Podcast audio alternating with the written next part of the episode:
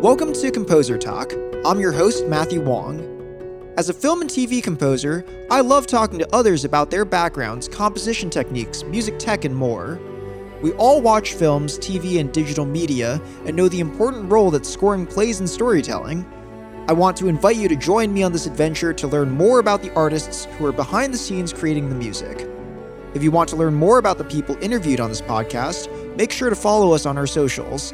And if you enjoy Composer Talk, please take the time to rate and subscribe to the show on Apple Podcasts, Spotify, or whatever your preferred listening site is. Our next guest is a music executive with a passion for both creative and administrative endeavors. As a creative director for film and T V at B M I, she has forged and nurtured relationships with up-and-coming composers, songwriters, artists, film T V execs, and more. Her name is Rima Iqbal, and I'm very excited to welcome her onto the podcast today. Hi, Matthew. Thank you for having me. Thank you for being a guest. So yeah, first question I have for you is, uh, what got you interested in the world of scoring for T V and film? Uh, you know, it's it's an interesting segue and story in how I ended up at B M I and performance rights and the film and T V music world. Um, I actually went to school in Boston for television production, mm-hmm. and I moved out to L A and worked in sitcoms, working my way as, you know, script coordinator, writer's assistant, assistant to producers, um, pitching here and there when I could. Um, and I ended up working in television for about seven years. And, you know, as anyone in the industry knows, the nature of television when you're, you're on a bunch of back-to-back shows that keep getting canceled, um, I realized I was maybe falling a little bit out of love with writing. Um, but I'd be on set for, you know, sixteen hours a day, and I would still have the energy to go catch a show after we wrapped. And everyone's like, well, why are you not working in music? You spend all day here and then you still have energy for that. Um, and I was just in a place like, I'm not a musician. What, you know, what would I do in music? I know what I like. I know what I'm passionate about, but I didn't necessarily see a clear path for myself there. And after the last show that I was on got canceled, I was offered an opportunity to music supervise an independent feature.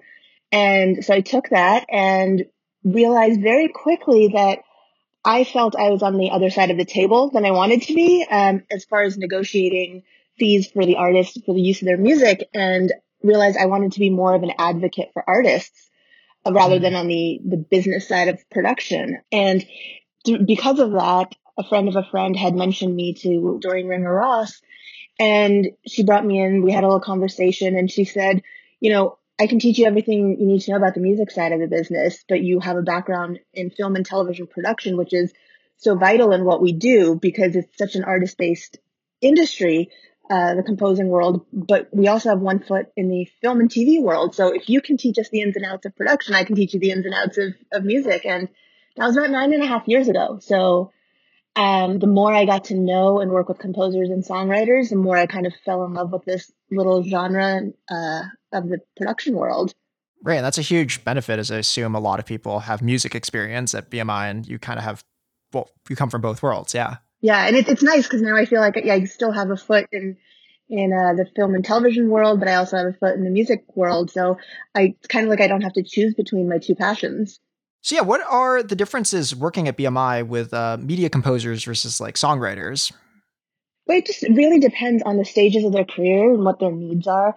Um, with film composers, especially up and coming composers, I think it's a lot about teaching them about the, like I said, the production side of the business, but also being a liaison. Um, and we're, it, we're in a capacity where we're nurturing composers by connecting them to whether it's agents, managers, and attorneys, or just helping them build a community within the film scoring world, um, holding events. We have workshops and panels throughout the year that we try to invite people to. Um, basically creating a bridge to anything creative that might serve them.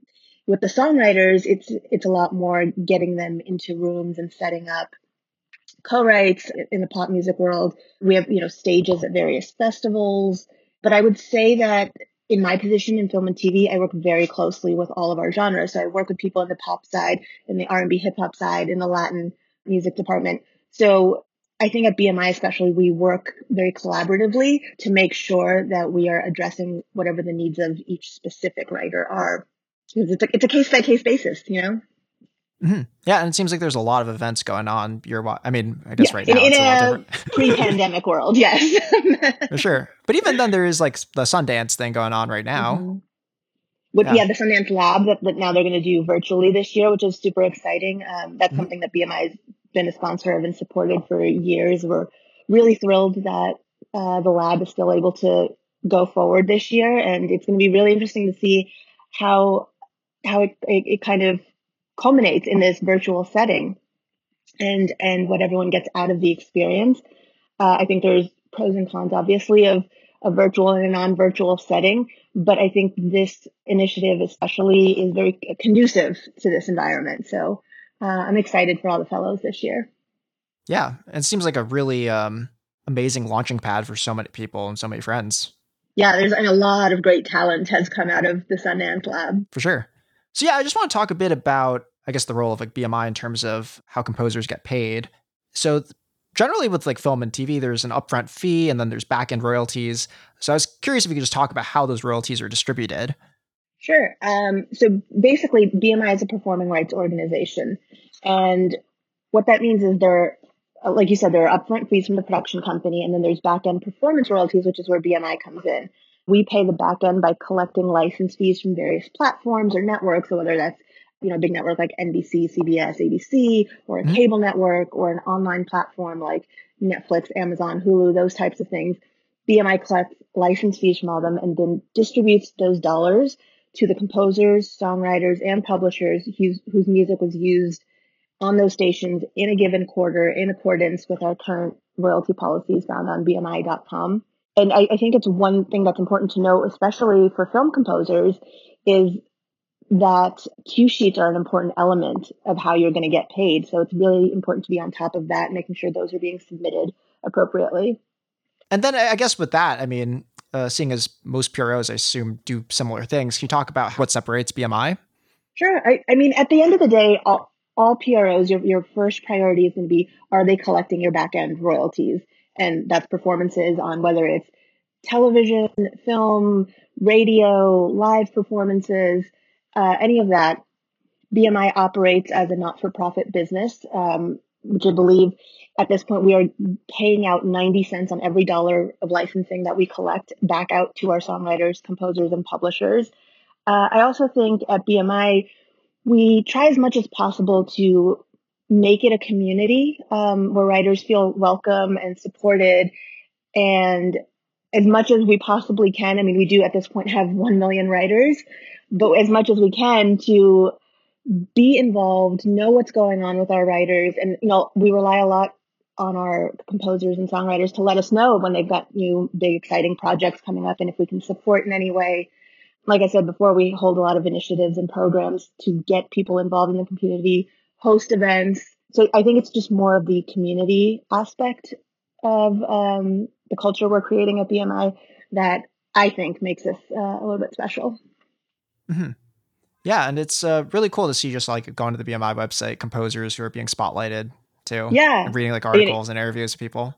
Yeah. I mean, with well, all genres are represented, whether you're a film composer, whether you're a pop songwriter, you know, whether mm-hmm. you're Uh, a rapper, whether you are a Latin artist, whether you're, you're doing class, classical music, all of it is represented on our website and on our um, social platforms. And, you know, especially right now, I think um, in a pandemic world where we're trying to find opportunities for everyone, uh, digital is is a space where we've been able to come up with a lot of initiatives to support people in all genres. Right. And actually, just in terms of the pandemic, Uh, or just talking about like backclaiming for royalties too. I was curious if we could talk about, well, how far back can you can you backclaim for royalties if a song or cue sheet wasn't registered?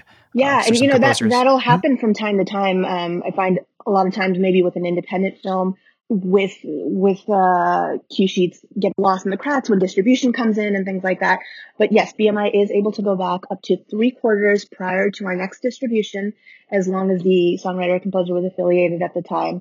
Uh, that's about as far back we can go. So we uh, we pay on a quarterly basis. We pay mm-hmm. four times a year, January, March, June, and September. So if you get your cue sheet in within three quarters prior to the next distribution, we should be able to process it and recoup any any monies at that point. Right. And even if you do miss that, you can still register for future uses. Yeah, of course. Well. A- absolutely. You should register anything for future, because once we have the cue sheet, we're tracking on it for the life of that work. Um, and you never know where a project's going to end up. It might have started as a theatrical release, but it might get distribution on a digital platform, or the movie comes out or the T V show comes out and it does really well. And then once it's off the air, something, you know, in pop culture will set it off and it'll become popular again. And I think it's really important to make sure that you always have your, your ducks in a row in, in that sense with, with cue sheets, so that we're always on top of any new um, performances.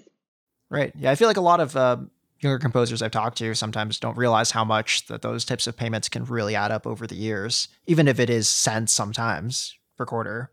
Yeah, absolutely. I, I think, um, you know, something can start as a small project, but as it gains popularity, it can quickly snowball um, into a, a large earning, uh, especially when you take into account international societies and mm-hmm. different territories where the project may be airing.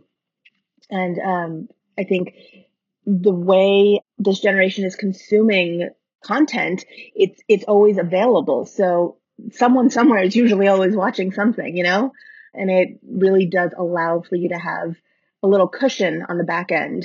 You know, once you put your, your music out there in a project, it, it exists forever in some form. Mm-hmm. Um, and then just to go back to, to a previous point in terms of uh, P R Os aiding composers, uh, specifically B M I, obviously, um, you talked about connecting composers with agents, with, I guess, representation or, or uh, with help. Uh, wow. How should a composer who signed up with B M I go about like searching for these kinds of things? I think it's important to stay in touch with with uh, the representatives at B M I. Um, if you're a film composer, we have an entire film and T V department. Uh, you know, don't be shy. Reach out to us. Uh, we're always happy to answer any questions and get to know you.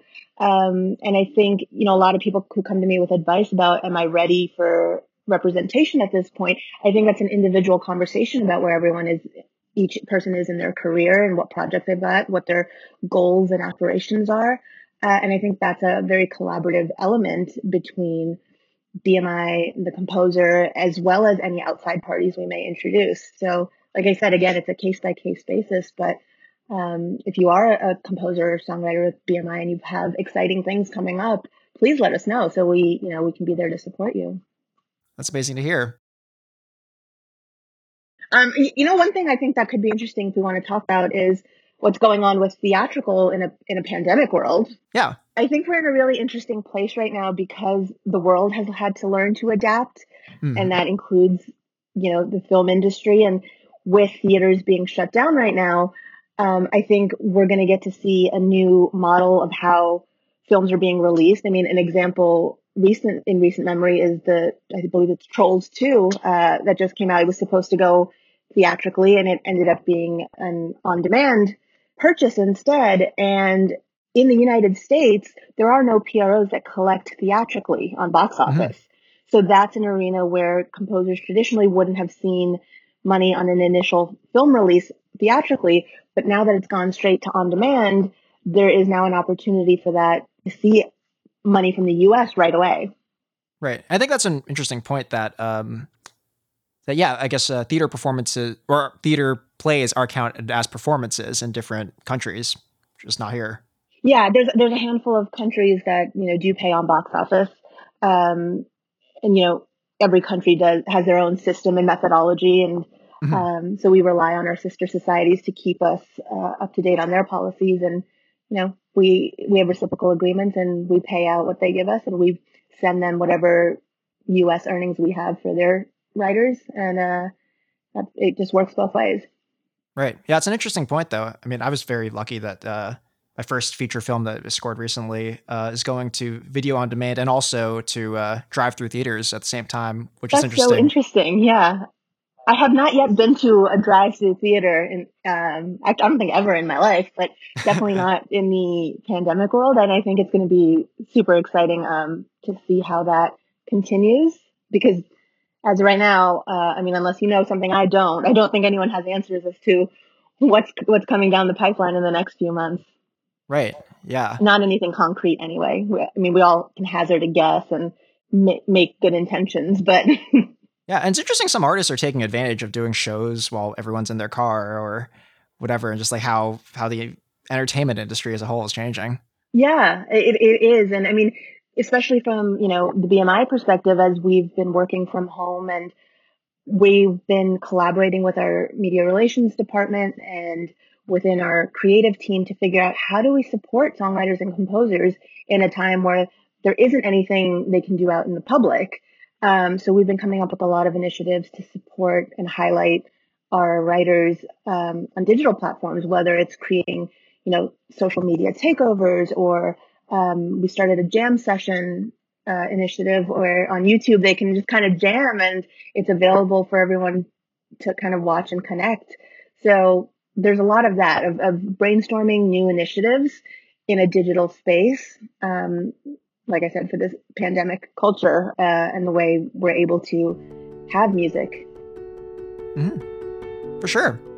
Well, Rima, I just want to thank you so much for being on. Thank you so much for having me. This is such a delight. Thanks for listening to this episode of Composer Talk. If you like what we're doing, feel free to follow us on Instagram or Facebook. The show is mixed and sounds great thanks to the incredible Eric Bard, who's also a talented composer, producer, and mixer. Until next time, this has been Matthew Wong.